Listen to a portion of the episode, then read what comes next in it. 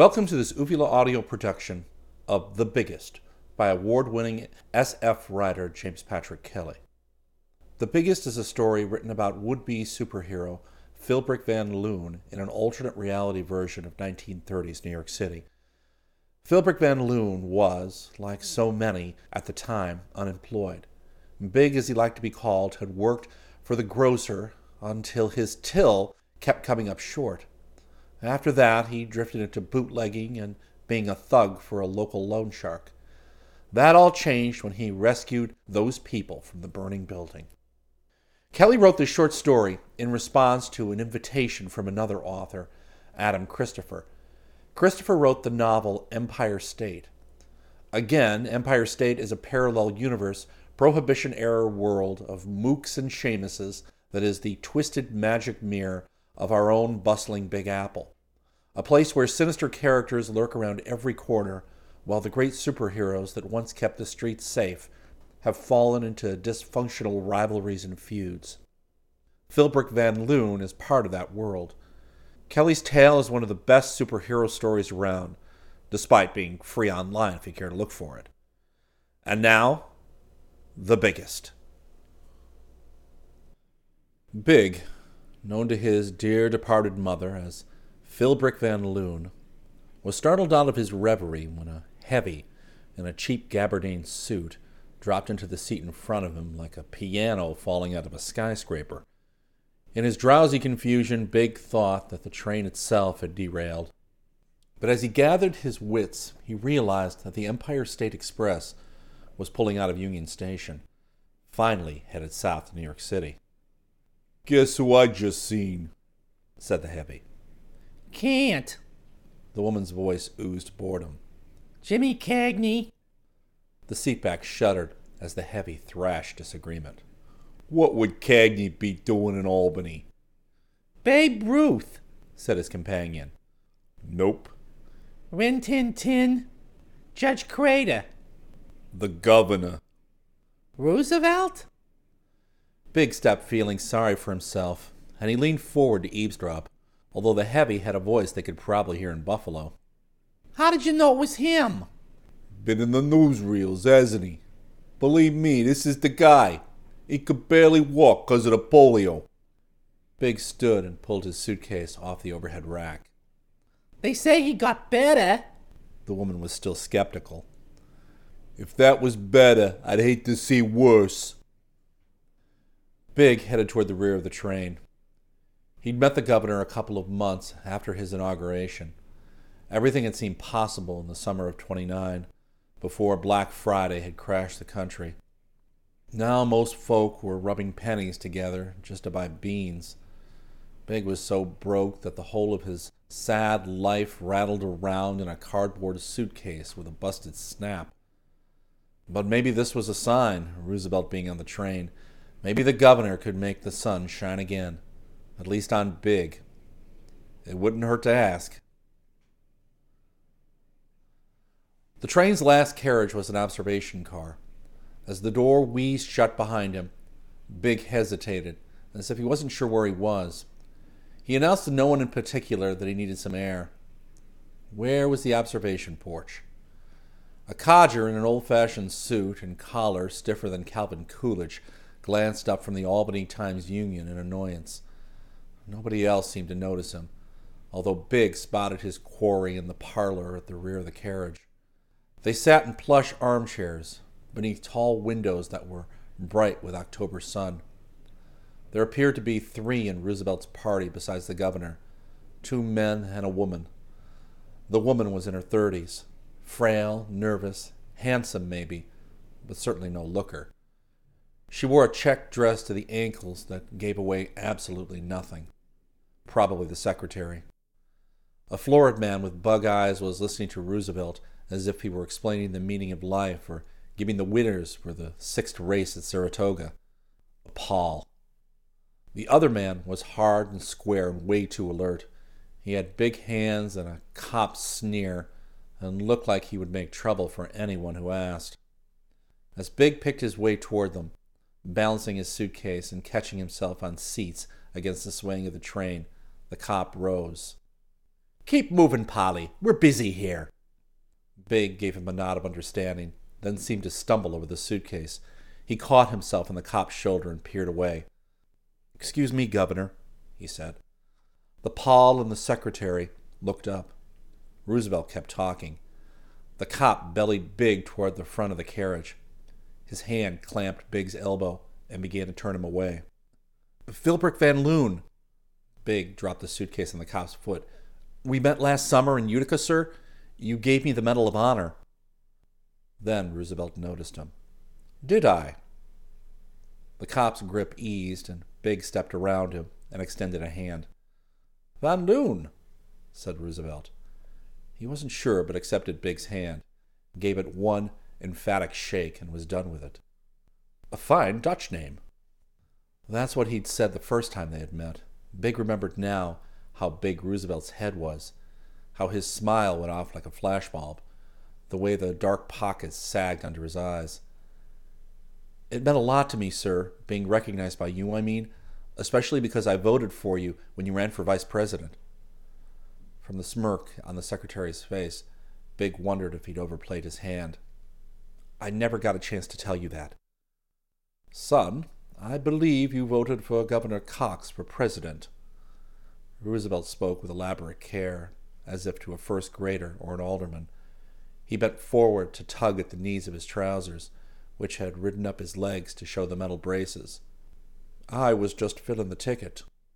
Then he straightened and twinkled at Big. Max, make room for Mr. Van Loon here. He waved the cop off. He must remind us of his exploits.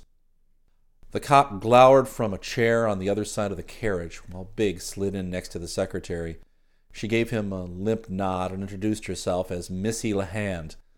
The Pol was Senator Somebody, first name Oscar, or maybe Arthur. So what brings you to the big city, Phil?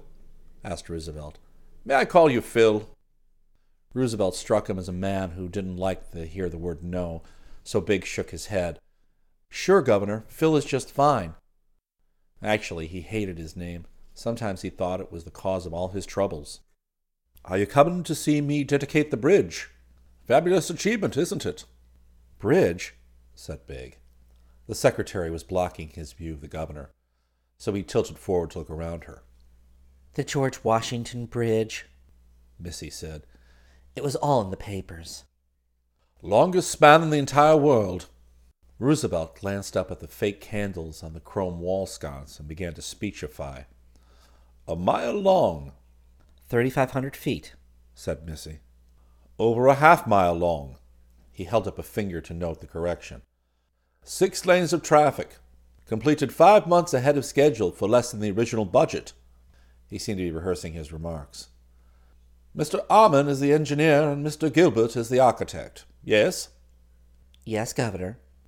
Now Missy leaned forward, once again blocking Big's view. She studied him as if she might need to identify him some day in a police lineup. I bet this one is going to see the monkey, sir, she said. Terrible mess. Senator Somebody was eager to wriggle back into the conversation. And how are they going to pay for the cleanup? That's a matter for Mayor Walker, said Roosevelt. He called in the planes without consulting us, the state bears no responsibility for what happened and will assume none of the financial burden of sorting these things out now. Still, Governor, said the senator, when New York sneezes, Albany catches the cold. I will not open the state's coffers to those thieves in Tammany Hall. Roosevelt flashed his smile. However, should the mayor request a Kleenex, I'll be happy to accommodate him. Big took the cue to laugh, although he realized his time with the governor must be running out. Actually, he said, I was hoping to see the mayor about a job. There are so few jobs. Roosevelt fitted a Chesterfield into his cigarette holder. So many jobless. It's just that now that the Sky Guard and the Science Pirate are gone, Big continued, I was thinking that maybe. You want to take the Sky Guard's place? The cop's harsh laugh drowned out the train's clatter. The codger glared at them over his paper and then picked up and left the carriage. Just because they're gone, Mr. Van Loon, said the senator, lighting Roosevelt's cigarette, doesn't mean they'll stay gone. Aha! You're that Van Loon. Roosevelt pointed the holder at Big. From Utica. You saved those people in that fire. You have some kind of power. What was it again? He turned to his secretary for the answer, but she just shrugged. Ah, Missy, I don't believe you made that trip. I left in the morning, as I recall, and came back before dinner. Terrible crime problem in Utica. Bootlegging. Rackets. Worst corruption in the state. The Genesee Street fire, sir, said Big. There were eighteen people trapped on the fifth floor. And you rescued them, said Roosevelt, pleased with himself for remembering. The senator frowned. You have some kind of a power? Big nudged his suitcase out of the way with his foot and set himself in the middle of the carriage. He checked the curved ceiling, maybe eight feet, but he could only do what he could. At least he was wearing his baggy suit. He always started by thinking about his feet hungry muscles and greedy bone. His toes curled inside his shoes to grip imaginary stuff. He felt it flow into him. First his legs went rigid with new substance, and then they grew. Big got taller, slowly at first and then faster, his skin stiffening into a hardened shell to support him. But he was nervous and too eager to impress, so he let the spurt go on too long. He cracked his head against the ceiling, breaking his concentration. Ow, shit! He gazed down at them. He had Missy's attention and could tell the senator was impressed. Are you all right? Roosevelt seemed more concerned than awestruck. When he stopped thinking about getting tall, the stuff flowed back into his imagination. He'd never understood how he did what he did. All he knew was that it was difficult to maintain. His muscles always quivered as they returned to normal, and now, when the train lurched over some bad track, he staggered. The cop was up immediately to catch him. Easy there, Stretch. I'm fine. For a moment, everyone considered what had just happened. Big slumped beside Missy, embarrassed by his swearing. Nice trick, she said. Maybe you should be in vaudeville. The senator found his voice. What's the biggest you ever been? I touched the roof of the Adirondack Bank building once. Big raised a hand over his head. That's 14 stories. Incredible, the senator whistled. How do you do it? I really don't know. I just think real hard and it happens. So when you're that tall, you must be able to cover ground in a hurry, said Roosevelt. Big strides and all. Our very own Paul Bunyan, Missy said. Big flushed, but her grin was more flirting than teasing. Actually, moving is hard. He shook his head. My muscles lock, and my legs get all stiff, and. His voice trailed off in embarrassment when he remembered he was talking to a man who needed a cane, leg braces, and a helper to go to the John. That's all right, son. I understand perfectly. The governor reset his pince nez glasses on his nose. So, about this job you're looking for? I thought maybe I could help the police, you know, fighting crime like the Sky Guard. That stuff sure didn't fight crime. The cop bolted from his chair again. Oh, sure, maybe him and the science pirate busted a few bootleggers, and they chased those jewel thieves. But did they catch them? No. Then robots came and busted into the Metropolitan Museum. Were there robots before these superheroes showed up? No. Next, they're fighting each other. He realized everybody was staring. We don't need that kind of help. His voice fell and his arm dropped. Worse than the crooks. I heard their last fight put some bystanders in the hospital, said the senator. Tore up Park Avenue so bad they had to close it between 32nd and 36th. But think of the people it put to work, said Missy. Roosevelt smiled. I'm not so sure we can support that kind of jobs program. Take your crime fighting upstate, Stretch, said the cop, where there's nothing but squirrels and trees. Oh, pay no attention to him. Missy's stagey whisper was sweet in his ear. That one's just mad because this is supposed to be his day off. Nuts to you, the cop muttered. Was he mistaken, or was she making eyes at him? Max has a point, Phil. Roosevelt tapped ash into a tray set on a chrome pedestal. There's not much call for that line of work. Do you have any police experience? That was not a question he'd been eager to hear. No, sir. What did you do back in Utica? I was unemployed. A moment passed, and then another. They waited for him to go on, but Big had nowhere to go. Unemployed? prompted the senator. Your entire life? I worked for the A&P. Actually, he'd lost that job when he was 14. Stocking shelves mostly. I ran the register sometimes. He'd gotten fired when his cash drawer had been light three times in two weeks. After that, he'd fallen in with Happy Reagan and his gang and had worked his way up from lookout to driver and finally to the bootlegger's main muscle man. When you got really, really tall, deadbeats crap silver dollars. It wasn't much of a job when they laid me off, and then my mother got the consumption, and I had to stay with her most days. She died just last month. I'm sorry for your loss. Roosevelt's expression was polite but distracted. Missy, however, was clearly touched. Anyway, there was nothing holding me home, and after saving those folks from the fire and getting the medal and all, I thought maybe I might try my luck in the big city. He took a deep breath and made his play. I was wondering if maybe you could help, sir. I'd really appreciate it. Roosevelt pulled the stub of his cigarette out of its holder. Well, you must understand I'm not exactly on the best of terms with the mayor, and all the jobs worth having come out of Tammany Hall, not City Hall. He snuffed it in the ashtray. Walker dances when Boss Curry twitches his strings. He tucked the holder into the vest pocket of his jacket. I've been at odds with Tammany in the past, but there's a kind of truce at the moment. We've been doing each other little favors. You spoke at the dedication of the new hall, said Missy. And I've invited Curry and Flynn and McCooey to Hyde Park, he considered. You mustn't bother with John Curry, though.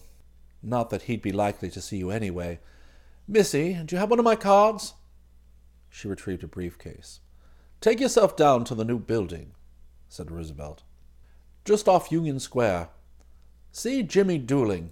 I don't know what kind of work you can do, Phil, but show him my card. He may be able to help. Missy took a gilt fountain pen from her purse and scrawled something on the back of the card. Roosevelt, Missy, and the senator all had the same bland expression as if they were doing times tables in their heads. Big took the hint. This was how quality got rid of the likes of him. Big picked up his suitcase. Thank you, sir. He took the card from Missy. Best of luck, Phil. Come to the dedication tomorrow. Big pushed through the observation car, so excited he kept walking until he ran out of train. It was only when he sat down again he saw what Missy LeHand had written on the back of the card. Waldorf, 930. Tammany Hall was half an hour's walk down Park Avenue from Grand Central Station. As he passed 34th Street, Big caught a glimpse of the crowd pressing around the Empire State Building, but didn't stop. Although the bricks of the new Tammany Hall looked like they had just come out of the kiln, and the white limestone trim gleamed. The architecture was supposed to be old fashioned, as if George Washington had slept there, or at least stopped in for a sandwich. The lobby boiled with men of every shape and flavor, sweet and sour, rough and smooth, wearing plus fours or boiler suits, caps or fedoras. Big was directed to the third floor. At the desk in front of James Dooling's office, a woman sat reading a copy of Photoplay with a picture of Joan Crawford on the cover. His mother used to read photoplay when he could afford the quarter to buy one for her. This woman looked nothing like poor, shriveled Thelma Van Loon. She was wearing a slinky silver dress. Her dark hair was cut in a bob, and her eyebrows were plucked to the verge of extinction. It was a secretary. If she was a secretary, then Big was the Queen of Norway. Excuse me, said Big. She turned a page as if he hadn't spoken. I'm looking for James Dooling. A couple of men in suits were waiting on the bench opposite the desk. One of them leaned forward. The other one chuckled. That's funny. The woman kept reading. So am I. Will he be back any time soon? If he figures out I'm here waiting to kill him, She shook her head. no chance. Big couldn't think what to say to that. Can I make an appointment? Not with me. Now both of the men were laughing. Big could feel the back of his neck burn. The governor sent me. I have his card. Do you? She looked up from her magazine then and winked at the men on the bench. Let me guess. Is it the deuce of clubs? Big thought about telling her off, but for all he knew, she might be Dooling's mistress, or even his wife. Okay, then, thanks for nothing. He was halfway down the stairs when he heard somebody call, Hey, buddy. The man from the bench was tall and built like a stevedore. He was wearing a silky double breasted jacket with just the bottom buttons done and straight legged trousers that were too wide at the cuff. His tie was bubblegum pink. The name isn't Buddy, it's Big. Mickey McCabe. They shook hands. Look, I've been waiting on Jimmy for an hour myself, and I'm ready to give up. You have the look of a drinking man, if you don't mind my saying so. How about we drown our sorrows? Any friend of Franklin Roosevelt is a friend I'd like to make. You buyin'? You bet big. He grinned. I buy and sell. The Old Town Bar was near the corner of 18th and Park. Boss Curry watches over this place, McCabe said as he held the glass door. so you can get served if you know how to ask. Behind the storefront windows was a long room with a tin tiled ceiling, black from smoke. To the right were booths. To the left were plate glass mirrors behind a mahogany bar that stretched the entire length of the room. 55 feet. McCabe knocked on the bar's marble top as they walked toward the back. He and the barkeep exchanged nods. The further into the room they went, the darker it was, despite the green tulip shaped lamps. They slid into a booth and a waiter appeared out of the gloom. Afternoon, Mr. McCabe. Afternoon, Pete. We'll have a couple of ham sandwiches. He nodded at Big. You hungry, yeah? Big nodded. There was something familiar about McCabe, even though he was certain he'd never met the man, And a round. said his new friend, and the waiter evaporated. So big. What brings you to the city? Looking for a job. He nodded. What's your line of work? Big surveyed the bar. There were maybe 20 customers. How high would you say the ceiling is here?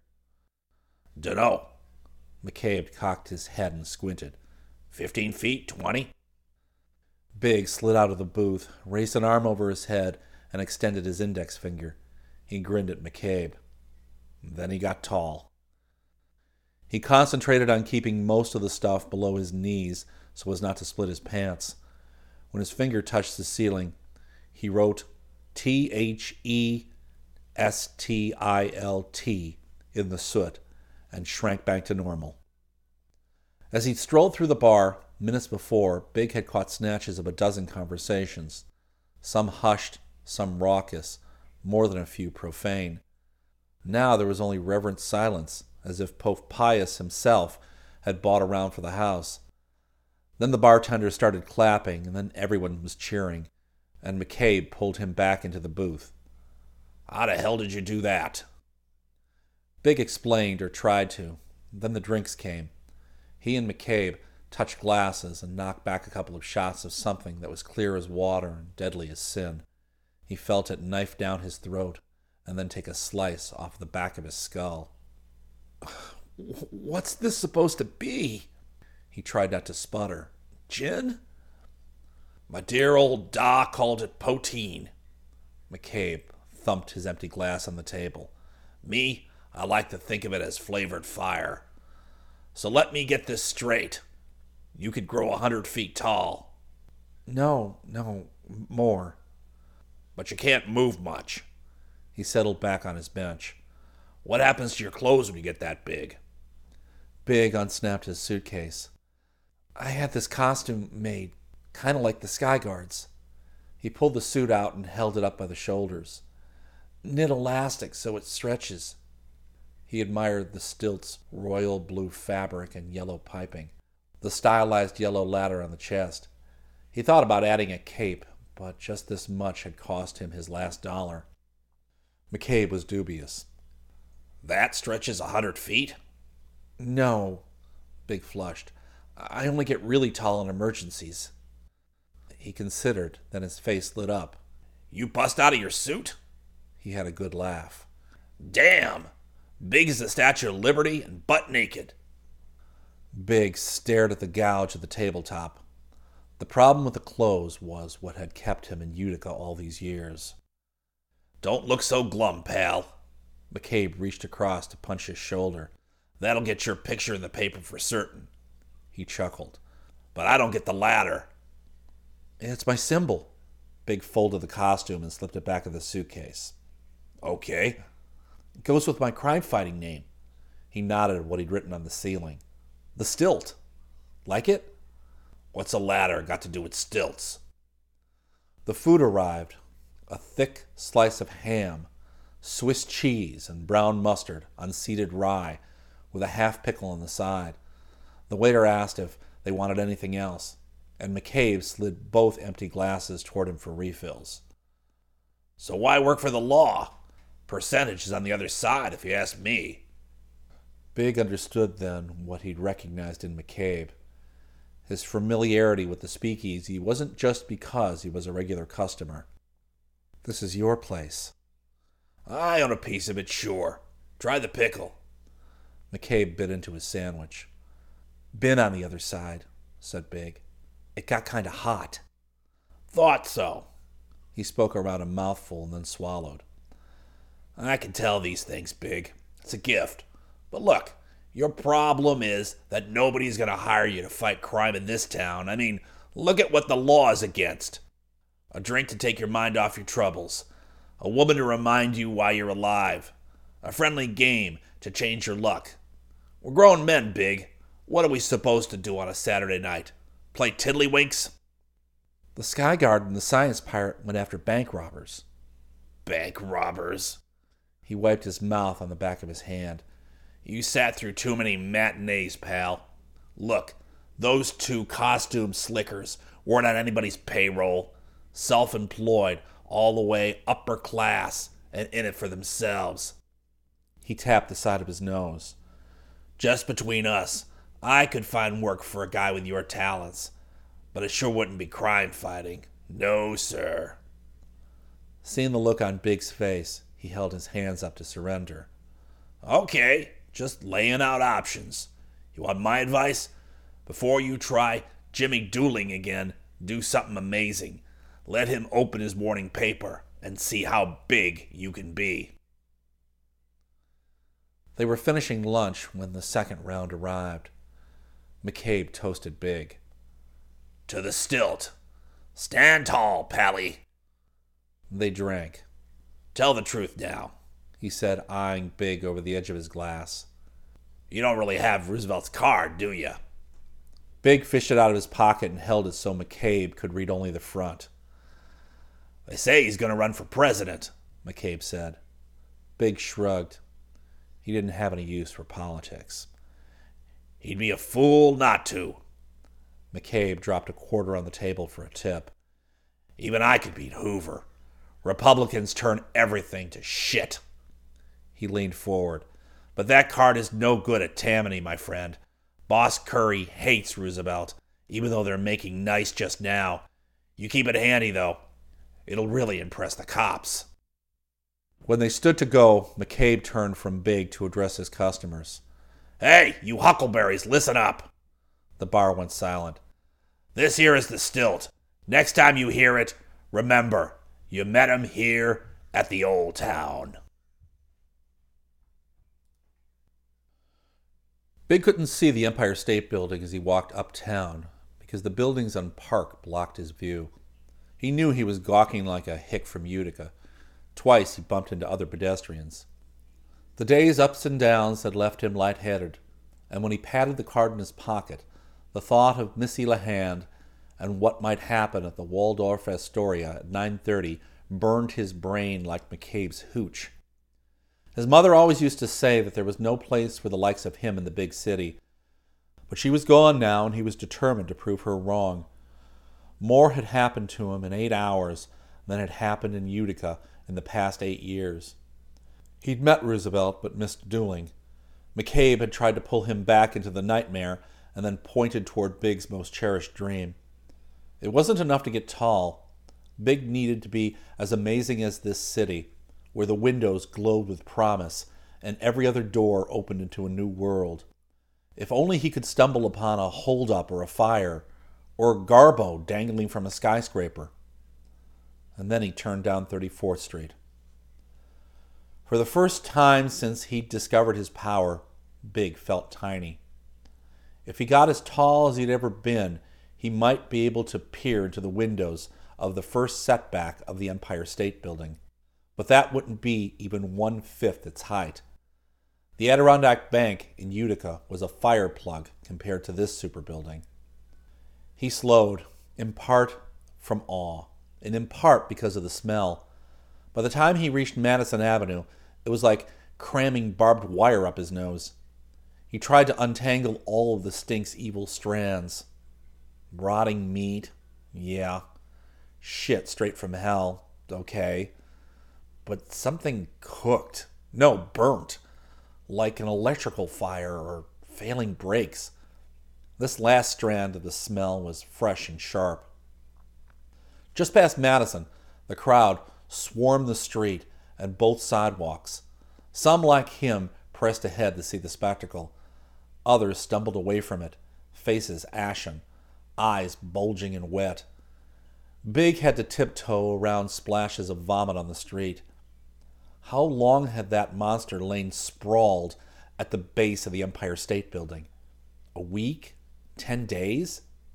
He'd read that the first crowds had brought Midtown to a standstill. That had been before the enormous corpse began to putrefy. Still, there were hundreds of people surging around him, holding hats against their faces or breathing through scarves. Big buried his nose in the crook of his elbow and eavesdropped. Hundred feet tall at least. Yeah, but that don't include. Happy now? Walked across the bridge for this? A crew of workers lashed a 40 foot long arm onto one of the two logging trucks parked in front of the body. Black fingers curled at one end. The exposed flesh of the other was purplish gray. A fire engine idled nearby. Firemen hosed the foul, runny puddles that had oozed from the severed arm into the sewer. A punishment. Giant apes and flying pirates and lightning men. Kid, slice that arm right off. Punishment for what? The body had landed on its back. The head was still on the torso, but both legs were gone and the other dangled, almost severed. The shaggy black pelt was charred at the shoulders, and there were savage burn holes in the chest. Construction equipment lined up beside what was left of the monster. A sling hung from the hook of a waiting crane. Two of the biggest bulldozers he'd ever seen strained against the corpse, their blades riding up its side and treads chewing asphalt as they failed to get purchase. What are they trying to do? Turn him over, maybe, get that sling under. You saw the lightning guy. Shot down out of the clouds, crack, maybe half an hour ago. Another damn superhero. Lightning strikes don't come down, Mabel, they shoot up. You're crazy. Excuse me. Big's heart was pounding. Did you say something about a superhero? Mabel was a short woman in a pillbox hat made of feathers. Sure, he was just here. Sear the arm right off with his lightning, just like that. A companion, an older man wearing a trilby and a silk scarf, snapped his fingers. What did they say his name was? Bobby, was it? Billy Bolt, said another man. Kid blasted holes in the chest. Looked like he was having fun. Then he took the one arm, but couldn't finish the other.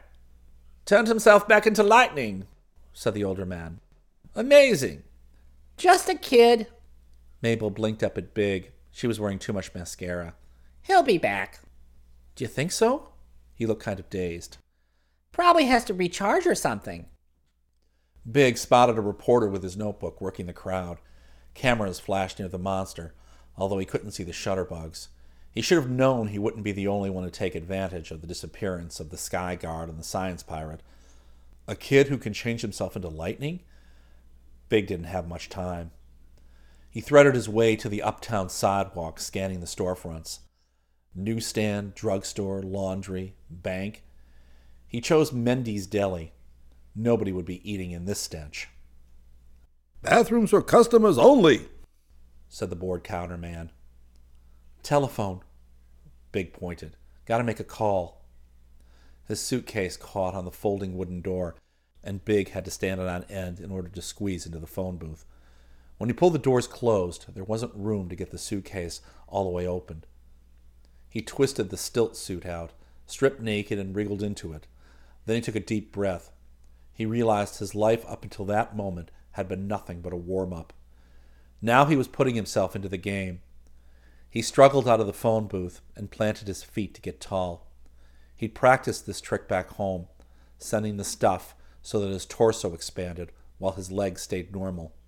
Only his bare feet hardened with stuff. That way he could run. He winked at the astonished counterman and bent nearly double to fit through the door. Big had gotten tall in front of people before, but never while wearing the costume. The stilt stood 14, maybe 15 feet, the suit stretched perfectly. When he started for the corpse, the crowd parted for him. He could feel their eyes on him. Their astonishment was intoxicating. People called to him, shouted, shrieked. A teenage girl screamed. He jumped the police cordon and strode across the open space between the crowd and the dead monster. A beat cop came forward to stop him. You can't come this way. He gestured for the stilt to turn around. You just crossed a police line, chum. Afternoon, officer, the stilt called. I'm here to help. What did I do to deserve this? The cop placed himself in the stilt's way. You and that other freak, the kid. Nope, it's just me. He took smaller steps so as not to alarm the cop, but did not stop his approach. Name is the stilt. Another cop came running, clamping his hat down on his head he was maybe 30 yards away. Just got a call from the firehouse to come down and lend a hand with the cleanup. The way the stilt had figured it, he might confuse one cop, but two would be trouble. The first cop had his hand on his Colt, but the holster's safety strap was still buckled. The stilt slowed as if he meant to halt and imagine stuff flowing into his legs. He shot up another five feet. The cop's eyes went wide, but he did not give way. This won't take long, the stilt said. Mister, I. He stepped over the cop without breaking stride, clearing the man's head by a good two feet. He let some stuff go to his legs and started running again toward the monster. He did not look back. He came from behind the two bulldozers, so that the operators didn't see him until he stood between them. One wore a gas mask that looked like it might have seen action in the Great War, the other had a red bandana over his mouth and nose, and the engineer's cap pulled low on his forehead so that only his eyes showed. The stilt saluted, and the engineer goggled, then slammed his machine in neutral. Gas mask followed suit. I'm here to help, shouted the stilt. The engineer cupped his hand over his ear and shook his head. The stilt made a scooping motion, and the engineer cut the engine of his machine. The stilt leaned into the cab. Can I try something? Buddy, be my guest. We're just wasting diesel here. I'm going to lift it up, said the stilt. You and what army? The stilt smiled. Can somebody put a sling under it? The engineer considered, clearly full of doubt. Then he shrugged. Won't be the craziest thing I've seen today. He gestured for gas mask to shut down. I'll tell the crane, he said, and began to climb off the dozer. The stilt let all the stuff flow out of him until he was natural size. Standing next to the dead monster, he rolled the sleeves of his costume above his elbows. The stink here was strong enough to bring tears to a statue. He could feel something gluey squished between his toes. He turned his head to one side and took a desperate breath and leaned into the corpse, with arms down, palms brushing against the thick hair of the pelt. His toes curled and stuff began to surge into him through the concrete sidewalk. Summoned from the granite spine beneath the city, his feet were no longer flesh as they anchored into the city's bedrock. His arms stretched and burrowed beneath the dead weight of the corpse. His skin thickened into an impenetrable shell. Stuff clotted his chest, slowed his heart, reinforced his backbone. Chin pressed hard against the body. He tried not to think about the smell. When he saved the people in Utica, he hadn't had time to think. He hadn't noticed when his clothes shredded from his grotesque body. He hadn't minded the searing heat of the fire, and it didn't matter whether the crowd, swarming like ants below him, had been cheering or laughing at his bare ass. Back then, he'd been able to focus on the men and women climbing across his arms, clinging to his neck, weeping with gratitude. But he hadn't been the stilt in Utica. He'd been Philbrick Van Loon, a thug who didn't earn enough collecting a bootlegger's debts to pay for the doctors his dying mother needed. He'd been a man who could save strangers, but not the only person in the world who loved him. The memory made the stilt angry. He tapped that anger to pull more and more stuff into himself, getting bigger and stronger. His heart hardened, and now his thoughts grew sluggish and stony as the monster tilted and began to lift off the street. He was the stilt. Yes, Stilt got tall. Stilt was. Hold it there, pal! Hold what? Stilt didn't have any pals. Stop! You hear me? No higher! The stilt couldn't see anything but coarse hair and gray skin. With a groan, he turned his head. The engineer in the gas mask and some cops and firemen and construction workers were frantically working the sling down the length of the corpse. The stilt couldn't smell anything anymore, his nose filled with stuff. Okay, let it go! The stilt didn't understand. Let who go? His mother? That secretary? He couldn't remember. Missing? Missy? Wake up, big guy! Let go! There's something wrong with him. He can't hear us. Hit the siren! A high and low metallic yowling as if of a machine in pain. The furious clatter of bells penetrated the crust, squeezing the stilt's brain. Stuff began to flow away. He could think again, and his first thought was he had done it. He was amazing. They took what seemed like hundreds of pictures. He got 10, 15, 30 feet tall. He presented arms folded, boxer at the ready, and muscle man poses, then filled the five story entrance to the Empire State Building for them. He spelled his name for the reporters from the Daily Mirror and the Evening Post, told them how he'd chosen his superhero identity, and explained the ladder on his costume. He glossed over his recent past, since he didn't want anyone talking to the cops in Utica.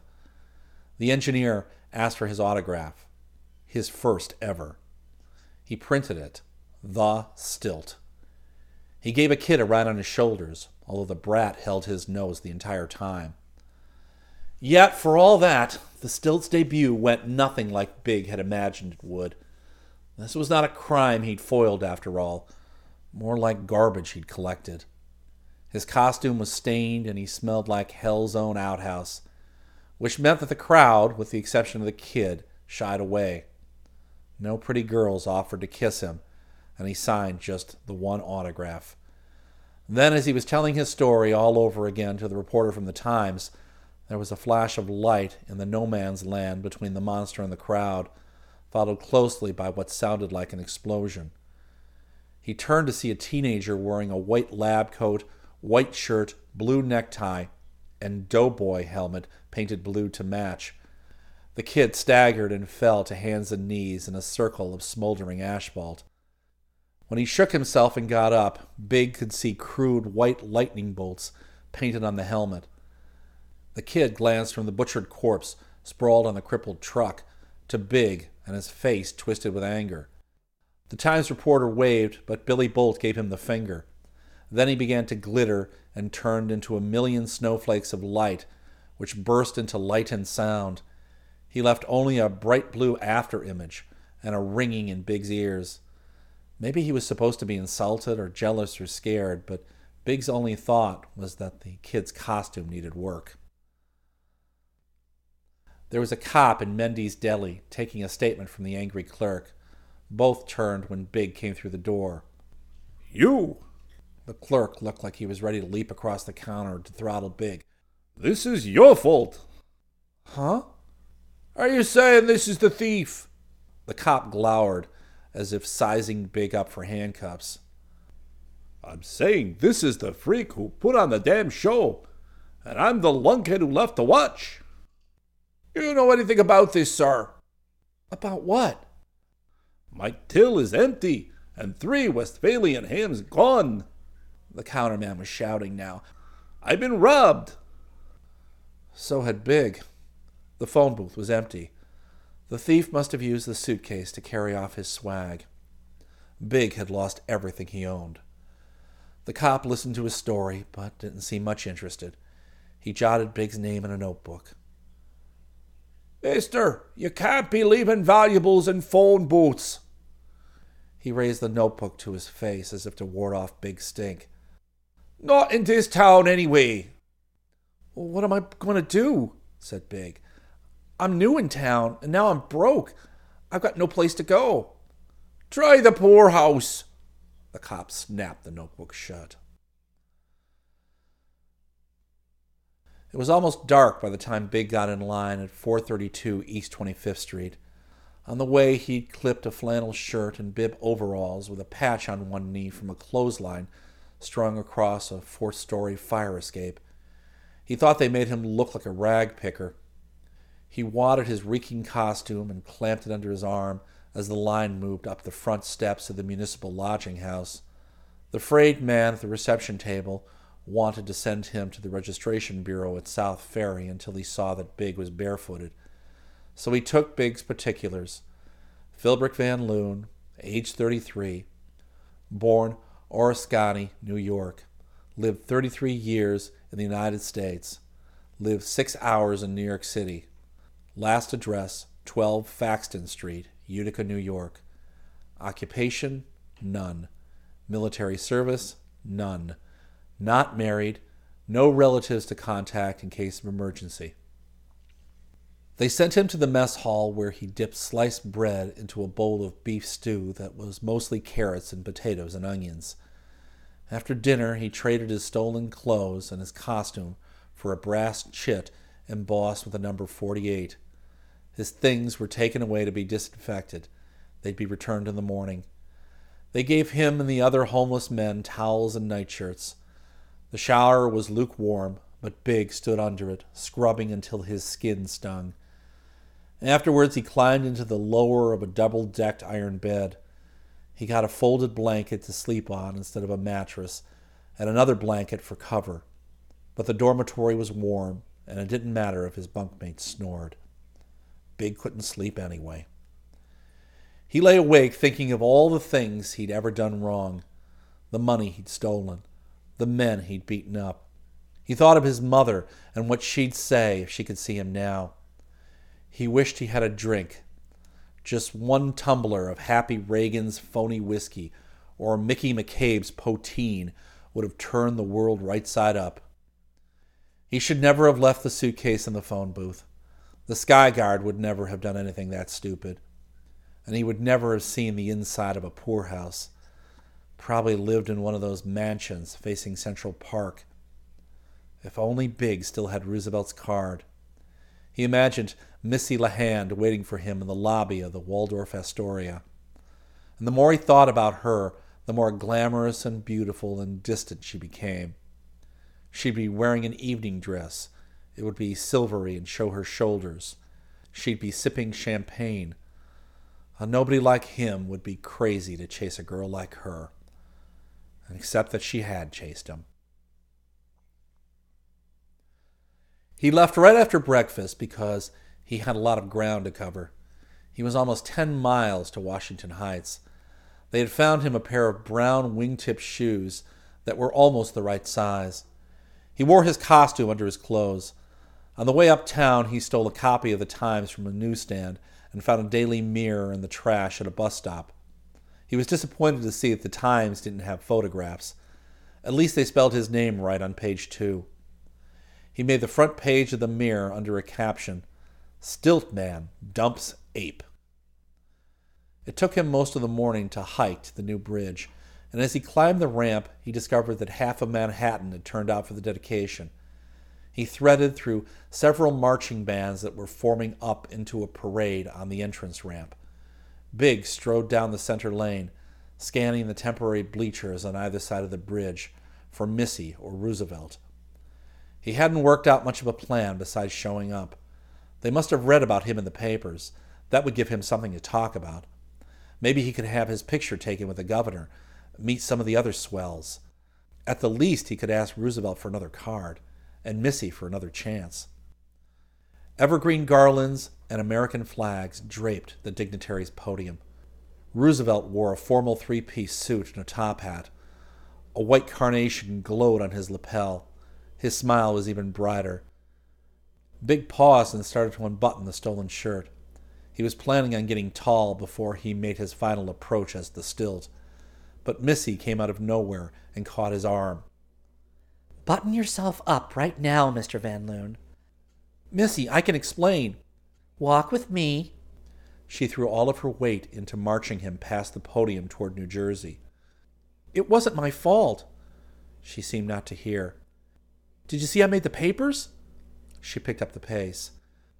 Finally, when they were past the bleachers and onto the central span, she stopped. You went to see the monkey instead of me.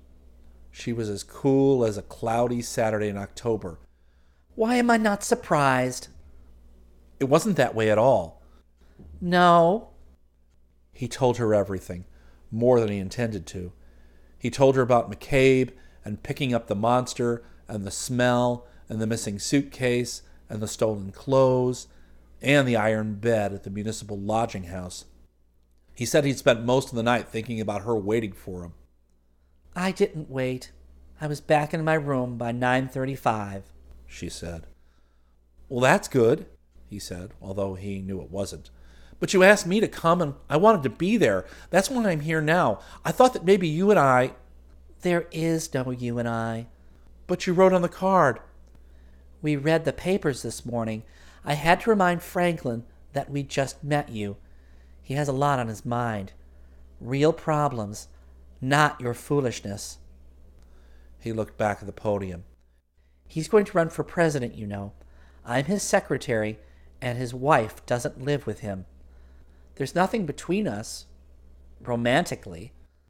The words seemed to stick in her throat. But people talk. It helps if I'm seen in public with other men. Big felt as empty as he'd ever been. He thought if he didn't get tall soon, he might blow away. Do you think he might give me another card? he said. She never got the chance to answer. Big didn't see the flash, but the thunderclap made him jump. He looked up at the tower of exposed steel on the New York side and saw a figure in white bounce and land on one of the two downstream suspension cables. He could hear an ugly sizzling. The fluffy clouds above them twisted and darkened as if stained by sin. The sky turned green. What was the kid trying to do? Land in front of Roosevelt's podium and introduce himself? Too much steel for that. Had the kid even seen the bridge before? There was a lightning strike on the tower that seemed to skitter down the cable to the writhing figure of Billy Bolt. His helmet flew off and he caught fire. The next flash cut a suspender cable directly beneath him. It tipped over the edge of the bridge. People poured out of the stands, shouting and screaming.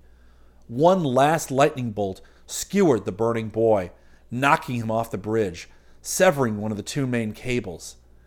Big could feel the deck of the bridge shudder. They were doomed unless the stilt did something amazing. He climbed onto a support truss at the edge of the bridge. The river was impossibly far beneath him. He'd have to get as tall as he'd ever been. What are you doing? Missy was behind him. I'll try to jump, but if I can't, you'll have to push me. It was hard to imagine the stuff with her there. I think I can hold the bridge up. What? No! You want him to be president? His feet burst out of the wingtips, and the overalls split at the crotch. No, I mean, you're already too big. How am I supposed to push you? The stilt was 20 feet tall and growing. Go get help then. He concentrated on his legs. He thought if he was bottom heavy, he would sink upright to the bottom of the river. He never knew how he came off the bridge. Maybe he stepped off, even though his legs were stone. He fell forever, all the while losing stuff.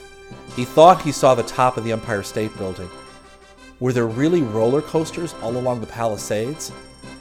Then came a giant slap as he hit the water, followed by a nightmare of darkness, cold, silence, and no air.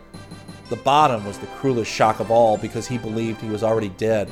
Then his head broke the surface of the river. In a panic, the stilt got very tall, very fast, faster than he had ever grown, taller than was possible. Still, he had to raise his arms over his head to reach the bottom of the bridge. But he did it. And then he was naked in front of all of New York and New Jersey and Missy LeHand and maybe the future President of the United States.